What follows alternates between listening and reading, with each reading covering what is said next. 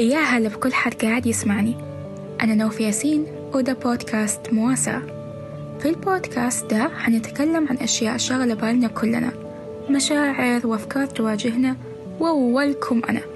حشارككم فرحي حزني وتجاربي ومشاعري وشوية خواطر كده حابة إني أشاركها معاكم. وكمان أنتوا شاركوا معايا. في أول حلقات حبدأ أنا عشان أشجعكم. بعدين حفتح باب المشاركة لكم واسمع منكم وأوصل قصصكم للناس. يلا نبدأ مع بعض أول حلقة بعنوان أعطوني فرصة نفس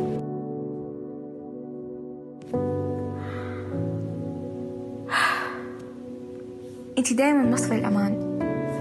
دايما مصدر الطاقة الإيجابية اللي دايما تطبطب وتدلع ودايما موجودة لأي حد محتاجك. دايما عاملة فيها القوية.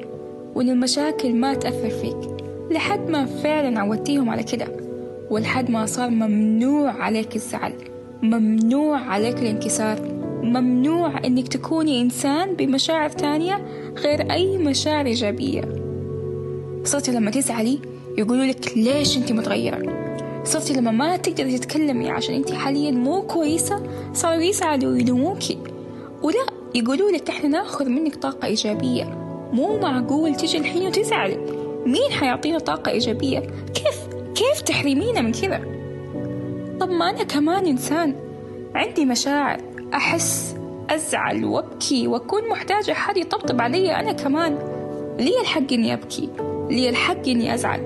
وعادي حزعل شويتين رجع لكم تاني زي ما أنا بنفس الطاقة الحلوة اللي متعودين عليها. بس أعطوني فرصة إني أتنفس. اسمحوا لي أكون إنسان طبيعي أحس عادي زيي زيكم والله. طيب صح أنا دائما أعطيكم طاقة إيجابية وحلوة وأنا كمان أحتاج منكم نفس الشيء. لما تشوفوني مكسورة كده أعطوني نفس الشيء اللي أعطيكم إياه. وإذا ما قدرتوا مو مشكلة أنا حقوم نفسي بنفسي بس. أعطوني فرصة أتنفس.